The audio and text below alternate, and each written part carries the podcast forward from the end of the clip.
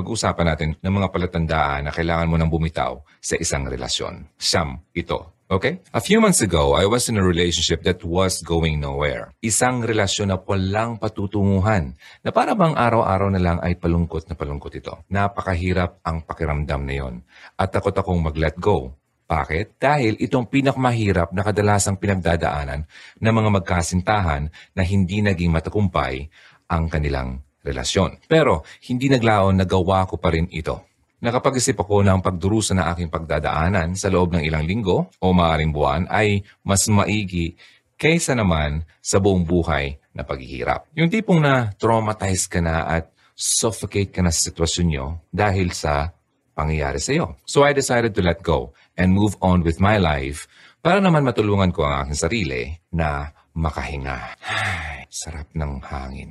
So itong video blog na ito o uh, audio blog, if you're listening on a podcast, ay para sa mga taong nakakaranas ng kaparehas na sitwasyon. Yung tipong hindi nila kilala ang sarili nila o yung tipong hindi na nila nakikilala ang sarili nila dahil sa litong-lito na sila sa kanilang sitwasyon. Kaya ito ang mga palatandaan na kailangan mo nang bumitaw sa isang relasyon. Part 2. Now, here's number 9. Hindi ka na nakakahinga. Naranasan mo ba ang pakiramdam na you can't be yourself in a relationship? Dahil iniisip mo baka na baka hindi niya magustuhan ang iyong ginagawa. But I assume na ang ginagawa mo naman ay talaga namang pawang ikabubuti ng pagsasama nyo. Like yung, for example, pag-pursue mo ng iyong passion o pag-aaral mo ng isang larangan na alam mong makakatulong sa iyo bilang isang tao at upang mas mapabuti nyo pa o mo pa ang iyong sarili para sa inyong dalawa. Para mas maging mabuti kang kapareha sa kanya. Yung pagtaas mo ng value mo upang tumaas din ang antas ng iyong pagiging future life partner ng iyong kinakasama. Well, kung sa tingin mo naman ay makakabuti ang ginagawa mo para sa inyo at hindi niya ito naiintindihan at nakikita at lagi na lang kamalian mo ang kanyang napapansin, then you really have to let go. Sa isang samahan, kailangan mo munang ayusin ang sarili upang maging mabuti kang lover na totoong makapagbibigay ng dekalidad na pagmamahal sa partner mo. Kapag hindi niya maintindihan ito, then your partner does not deserve you. So you have to find someone else that you deserve and appreciates you. Alright? That's number nine. Hindi ka na nakakahinga sa inyong samahan. Number eight, pilit kang binabago niya. Ikaw ba ay nakikisama sa taong pilit kang binabago? Yung lagi ka na lang ninanag, okay? Dahil gusto niyang baguhin mo ang nakikita niyang mali sa'yo. Well, kung sa tingin mo naman ay wala naman dapat pang baguhin sa'yo and that person keeps on nagging you for you to change, hindi na maganda yan. Alright? But isipin mo muna, baka naman kasi kailangan mo talagang magbago. Okay? Dahil hindi mo nakikita ang maling ginagawa mo. Hmm? So you have to assess yourself. Baka naman kasi kailangan mo lang talagang magbago para sa ikabubuti naman ng samahan nyo. That's number eight pilit kang binabago niya. Alright, number seven. Sumakasiyahan lang ng nakaraan ang nakakapag-stay sa iyo. Meaning, lagi mong binabalikan ang nakaraan masasaya niyo at yun lang ang dahilan kung bakit ka nagstay sa iyong samahan. Ikaw ba ay nasa relasyon na ganito? Yung tipong lagi mo na lang binabalikan ang masayang alaala nyo sa nakaraan para mas maramdaman mo na, ah, masaya naman pala ang present situation namin. Yung pala niloloko mo lang sarili mo. Okay? Alam mo kasi ang isang relasyon ay hindi dapat napapawi ang flame. Okay? O apoy nito. Dapat ito ay mas lalo pang lumakas at lumago. Don't live in the past. Yung mga maliliit na kasiyahan nyo sa simula ay hindi sapat na dahilan para magstay ka dahil darating din ang panahon ay mapapagod ka rin kakabalik-balik sa masayang nakaraan nyo. Pakisamahan mo ang isang tao na hindi mo na mabilang ang masayang nangyari sa buhay nyo. Okay? Dahil you deserve to be happy. Alright. So, that's number seven. Mga kasiyahan nyo lang sa nakaraan ang binabalikan mo at ang nagiging dahilan kung bakit ka nagstay sa inyong relasyon. Number six, hinihintay mo siyang magbago o maging mas mabuting partner para sa iyo. Walang sino man ang makakapagbago sa iyo. Wala, okay? At wala ka rin namang kapangyarihan na maguhin mo ang taong kinakasama mo. Kung ikaw ay nakikisama sa isang tao na lagi ka nalang ginagawa ng masama at hinihintay mo na lang siyang magbago para sa'yo, huwag mo nang ubusin pa ang oras at emosyon mo sa taong yan. Ang isang tao na natural ang kasamaan ay hindi basta lang magbabago na parang isang magic, magical. Alright? Dahil nakakasakit na sila sa iyo. Bihira ang taong may kakayahan ng magbago dahil na-realize nila na ah, nakakasakit na pala sila. Okay?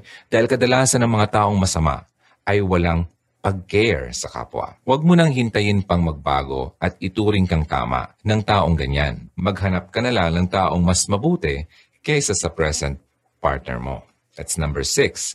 Hinihintay mo siyang magbago o maging mas mabuting partner. Ikaw ang naghihintay. Number five, naalala mo ang ex-lover mo o nakaraang relasyon mo habang kasama mo siya. Kung ikaw ay nasa isang relasyon na masama at naaalala mo ang ex mo bilang mas mabuting kapareha kaysa sa present partner mo, ibig sabihin yan, hindi ka nakikisama sa tamang tao. Di ba nga ang ex ay ex o X? Okay? Dahil hindi ito nag-work, kaya natapos na ito. Pero kung sa current relationship nyo, ay naiisip mo pa ang nakaraan mong kinakasama, kailangan mong makahanap ng kapartner na matutulungan kang makalimot ng nakaraan mo at hindi yung manghihinayang ka sa nakalipas. Ang tamang partner ay yung magpapasalamat ka na nakilala mo siya dahil mas mabuti siyang tao kaysa sa ex mo. And that's number five, mas naaalala mo yung ex mo kaysa sa current relationship niyo. Number four, paulit-ulit nilang ginagawa ang isang pagkakamali. Kapag ang tao ay nakakagawa ng masama, they make up for those mistakes, right? And learn their lesson. At hindi na nila ito ginagawa pang muli. Dahil kung paulit-ulit nila itong ginagawa, ang pag-apologize o pag-sorry ay walang silbi, walang kwenta. Kung nakikisama ka sa isang tao na lagi ka nalang sinasaktan dahil sa paulit-ulit na ginagawa ang isang pagkakamali, kagaya ng pagsisinungaling, at kahit na nag-usap na kayong dalawa about it. Pero inuulit at inuulit pa rin niya. Kailangan mo na siyang bitawan dahil hindi na ito healthy para sa inyo. Sabi nga, it is better to hurt someone with the truth than making them happy with lies. Mas mabuti pa yung masaktan ka sa katotohanan kaysa naman maging masaya ka sa isang kasinungalingan. That's number four, paulit-ulit nilang ginagawa ang isang pagkakamali. Number three, ang hirap i-please ng partner mo. Kahit anong gawin mo, okay, ay hindi mo talaga siya napapasaya. Nasa kanya na ang lahat, pati ang puso mo. Pero wala pa rin. Yung lagi pa siyang naghahanap at hindi makontento sa pinapakita mong affection at dedication. Huwag kang makisama sa ganitong tao dahil darating ang panahon na sarili mo na ang sisisihin mo dahil sa problema niya. May mga tao nga lang talaga na mahirap masatisfy at ayaw lumigaya sa kung anong meron sila. Huwag mo nang sayangin ang oras at feelings mo sa ganyang tao. Okay, that's number three. Ang hirap i-please ng partner mo. Number two, hindi nag effort ang partner mo. Ginawa mo ng lahat upang maging mabuti lang ang pagsasama nyo.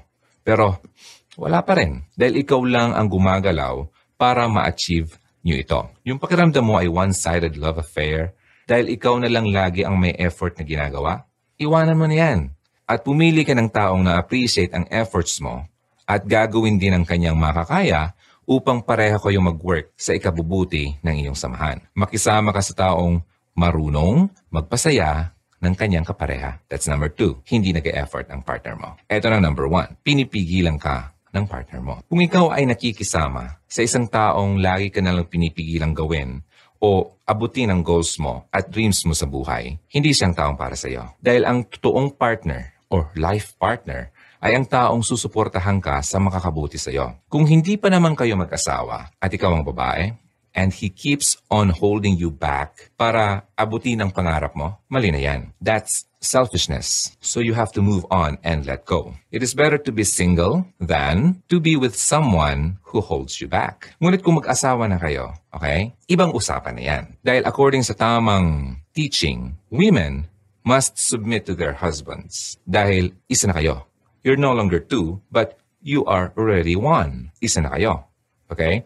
At ang duty ng lalaki, okay, ang dapat gawin ng lalaki bilang asawa ay mahalin at suportahan ang kanilang kapareha, lalong-lalo na ang kanilang asawa. So, more about this sa mga susunod nating podcast. Okay? Sa mga susunod nating tips. Para naman sa mga mag-asawa at nagpaplanong mag-asawa. Kung sa ganito kayong sitwasyon, let me encourage you to submit your cares to God kasi He knows what is best for you. He knows what is best for us.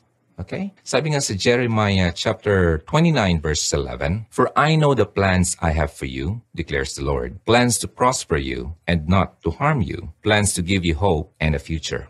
Kaya, all we need to do is to let Him take our concerns and fears at hinding-hindi na tayo pababayaan. Just accept Christ as your Lord and Savior and you'll be fine. Trust me, kasi ginawa ko na yan. So, I am leaving you some questions. Paano ka ba nag-move on?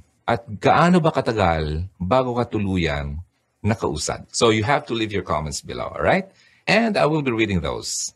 Hihintayin ko yan. So, as always, my name is Ronaldo on Hugot Radio. Always believe in love and keep the flame burning. Bye for now. God bless you and see you next time.